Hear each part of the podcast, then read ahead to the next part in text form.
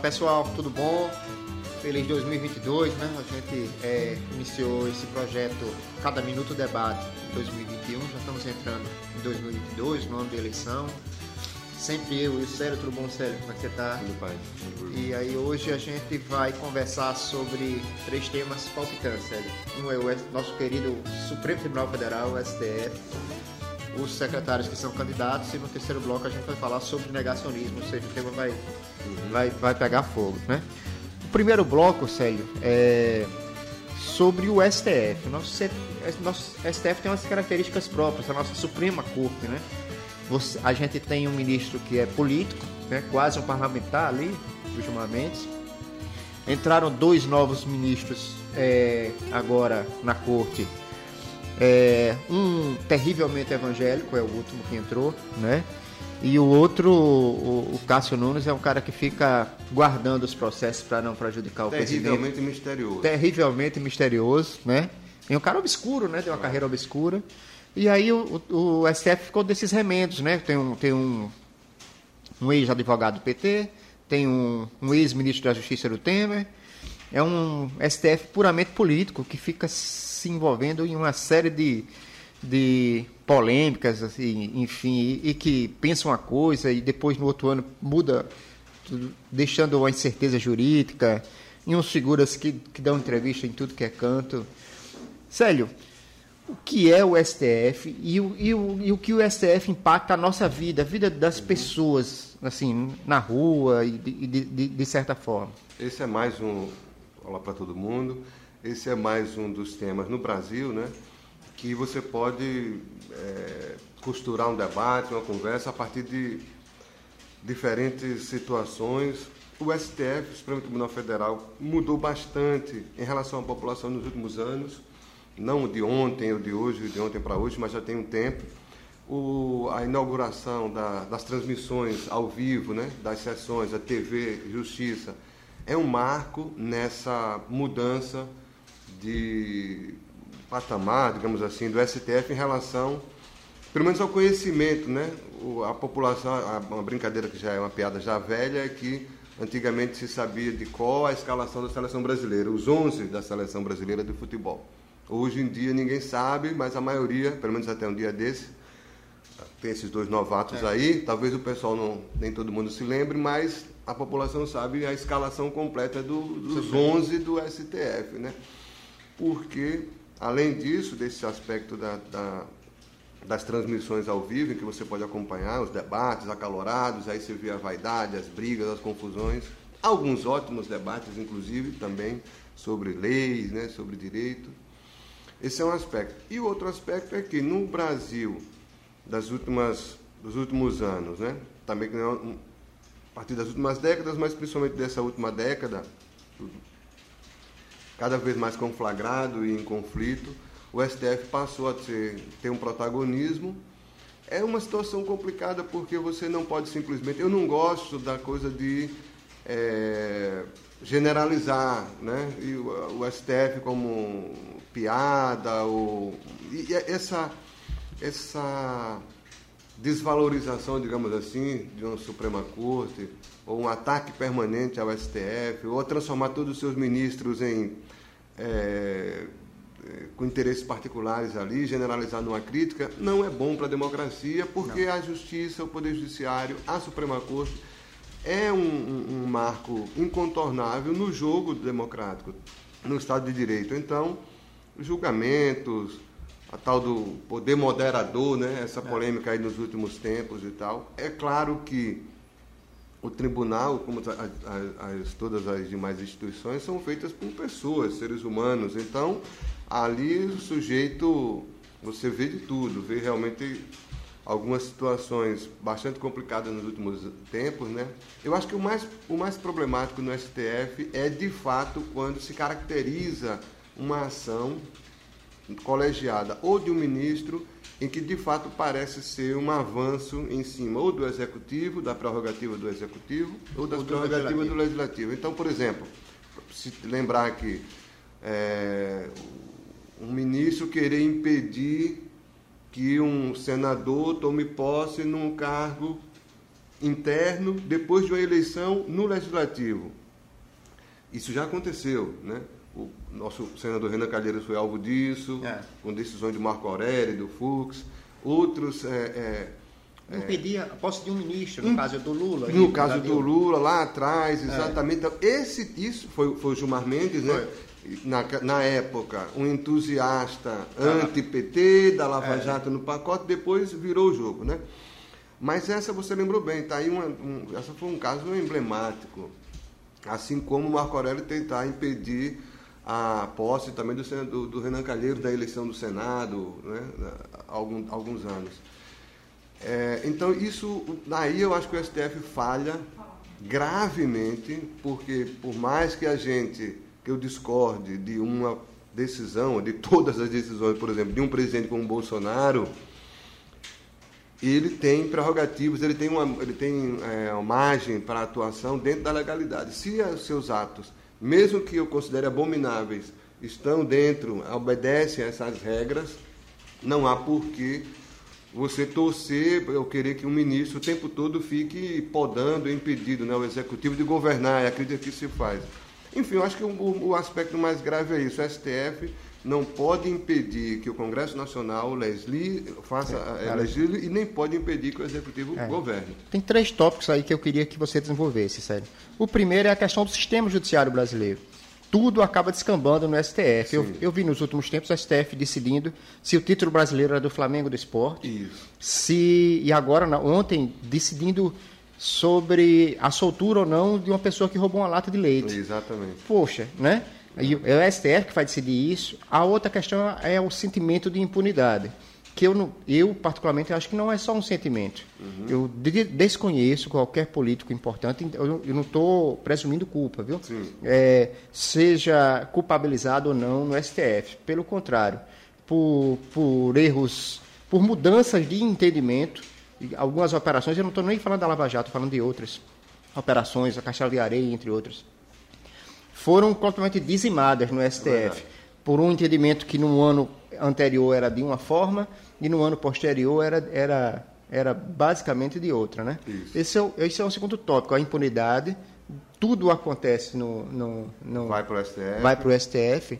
E o, e o terceiro tópico é essa questão do, desse, desse processo. A gente, várias vezes aqui no programa, a gente fez críticas é, fortes ao, ao, ao, governo de Jair Bolsonaro, às suas.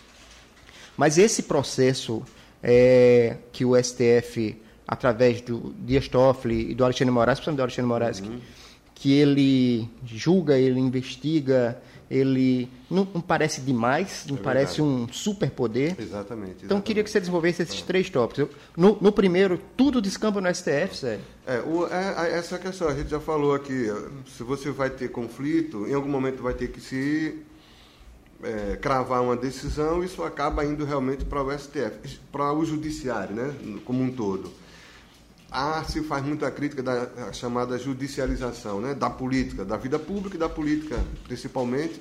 A gente não pode esquecer que, na maioria desses casos em que o, um juiz decide monocraticamente ou a questão vai para debate no pleno do STF, eles são provocados pela própria é, categoria, classe política. É o, são os senadores, são os deputados, é o governador, são os, é o próprio governo federal, o ministro de Estado, enfim, as ações chegam no, no, no, Supremo e o Supremo vai ter que decidir. Esse é um debate específico, né? Não, como a gente, é, eu acho que só o tempo e aprimoramento das instituições, das práticas e tal, pode fazer com que um STF é, com um foco mais preciso, mais enxuto, né? então julga absolutamente tudo, que na verdade, em tese, é isso, é, um, é uma corte, um tribunal constitucional. É, Para lá deveriam ir as questões exclusivamente é. que dizem respeito a isso. Mas tudo se faz, se tem um gancho e transforma em matéria constitucional, né? Essa é, é, uma, é uma difícil nessa parada aí, porque eu acho que o, a gente não pode. É difícil avaliar quando a coisa está realmente é, exagerada em termos da judicialização ou quando o caminho realmente necessário, possível, é esse mesmo, porque é a instância, é um pacto que nós temos na sociedade e o judiciário existe para isso mesmo. É, e aí você não caracteriza essa a, a, impunidade porque passa por todas as varas, passa por todas as instâncias, primeiro grau, segundo grau, STJ, TRF1, TRF2, TRF3, chega no, no STF e eu não tenho a porcentagem dos processos que prescreve, mas é, é altíssimo em relação aos poderosos. É. Não há uma sensação de impunidade? A, a sensação de impunidade é muito ruim, né? Porque, principalmente quando você. É, prescrição de processo, ou seja, o negócio ficou lá anos ou décadas e não se julga e tal. Aí casos como esse, de, de um furto de 18 reais ou outra, viram a confusão dos infernos, né? E situações casos graves que se arrastaram realmente. O ministro tem um poder descomunal, como tem um juiz também de primeira, de segunda instância. Um pedido de vista pode adiar para as calendas, eternamente uma decisão importante, enfim. Uma das coisas aí que eu acho que, é, que seria, que deve funcionar para que a gente aprimore isso, são chamados órgãos de controle. No caso do Judiciário, o CNJ. Para simplificar, o que é o CNJ? É uma espécie de supercorregedoria mas que acaba, às vezes, ou em algumas vezes, reproduzindo os mesmos vícios e, e tem erros. uma característica política na indicação. Na indicação, pessoas. são os próprios membros é. do judiciário. Enfim, é, essa é uma. Já foi um avanço, mas é ainda um negócio difícil. Por quê? Porque, entre outras coisas, ou muito principalmente, é um núcleo, eu já falei aqui em texto que eu escrevi no Cada Minuto, é um mundo quase paralelo do judiciário também, agora fazendo uma crítica bem dura, ministros, juízes, magistrados... Banca de advogados, banca de advogados poderosíssimos. É, acham que vive, flutuam por aí como se vivessem em outro planeta. Bermuda, né? É, exato. terra e bermuda. Exatamente. Então, é, uma, é um, um, tema, é uma situação realmente difícil. E você falou em um terceiro ponto, né? Que é o processo do fim do mundo. Esse, esse processo ah, sim, onde é. vale tudo. É. Né? O, manda prender, a manda gente, soltar, manda a investigar. Gente, a gente ah, é, falou rapidamente desse caso aqui, né? É. Um, um, um inquérito decidido, aberto no âmbito do STF, com o comando de um ministro, com relatoria de outro ministro, sem ouvir a, a PGR no início, né? É. Foi, foi pedir a opinião depois. Esse é um caso para estudos, que o, STF vai, vai ficar com essa marca aí por um bom tempo, um caso realmente exótico. A única coisa, e sem querer, uma, uma coisa que eu só insisto nisso, cara. É, a gente não deve, é, apesar de todos os erros que já aconteceram, operações importantes que avançaram, que depois foram anuladas estranhamente no STF em anos anteriores, a própria Lava Jato, que não foi não foi alvo de nada, de nenhuma decisão de estranhamento, pelo contrário. O estranho aí é que tinha se levado dois, três, cinco anos para que o STF decidisse que o juiz não era o juiz competente da causa, que é o que o Faquin decidiu é, em relação. É um absurdo, né? Assim, você, você um dos maiores absurdos na história do STF, é. porque aí você exatamente. Você de, agora o que, é que aconteceu? É uma situação bem específica da hora, né? Você deixou correr na Lava Jato, de novo, Sérgio Moro, Deltan é. Dallagnol e companhia fizeram o que quiseram. Achavam que iam governar o país mesmo, eu acho Mas isso. Parece que quando atingiu determinadas figuras, né, eu estou tô falando especificamente do ministro Gilmar e de outros, parece que quando chegou a determinadas figuras, eu digo do, do PSDB, isso. do MDB, aquela prisão que eu achei absurda do tema, enfim. Exatamente. Quando chegou nessas figuras, parece que, a, que o jogo mudou, né? é. né? Você lembrou da. É, o jogo mudou, exatamente. A prisão do Temer, que foi decidida pelo juiz Marcelo Bretas. É, foi, foi, né? Uma coisa ridícula, ridícula. É, é, o Moro do Rio de Janeiro, né? Aquele maluco lá. Vive, é, né? vive aparecendo em, em, rede social, mostrando a musculatura e tal. É um brincalhão. Essas figuras prejudicam o judiciário aparente querendo usar uma de heróis, né, de, de, de xerifões e tal. né? E, exatamente, e aí tumultua realmente. Eu acho o seguinte, é para a gente fechar aqui, estamos estourando, né, sobre o STF, é, é, é contraditório as decisões, que muitas, tem muitas contradições é, na, no, no, âmbito da sua formação, no pensamento dos ministros. Agora a gente vive um momento bem complicado com esses dois novos ministros, o Cássio Nunes e o André Mendonça. André Mendonça, da lavra do Bolsonaro, né? Ninguém sabe direito o que vem por aí, ou já sabe o que é que vem por aí. Eu espero que, na verdade, o bom é que não, nós não estávamos no bom caminho nessa história de fechar, fecha o Supremo, joga bomba, faz protesto E isso só interessa realmente a, a, Bolsonaro ou a tipos como ele, ou a candidatos a autocratas como ele, que querem avacalhar tudo. E não interessa ter um poder judiciário sério, etc, etc. Quer que seja mesmo, na boca do povo, uma esculhambação. Todo juiz é uma porcaria mesmo e fecha lá. Não, nada disso. As regras estão aí, devem ser obedecidas. Ainda bem. Isso eu tenho que.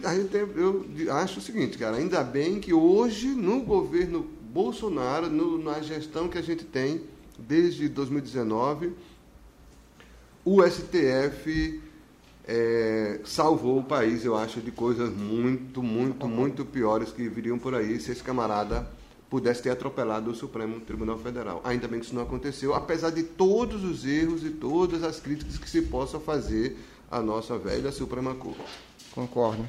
É, a gente encerra aqui por aqui o, o, um assunto que a gente sempre vai estar tá falando sobre ele, principalmente ao longo da eleição de 2022, isso. que a gente vai ter que entender qual o papel do STF nesse, nesse processo. Então é isso, gente. Assim encerra assim o primeiro bloco do Cada Minuto Debate. Como eu sempre não, não falei no preâmbulo, mas falo agora no final, no site, portal Cada Minuto, www.cadaminuto.com.br, no nosso canal do YouTube, Cada Minuto TV, e nas plataformas de streaming. Obrigado.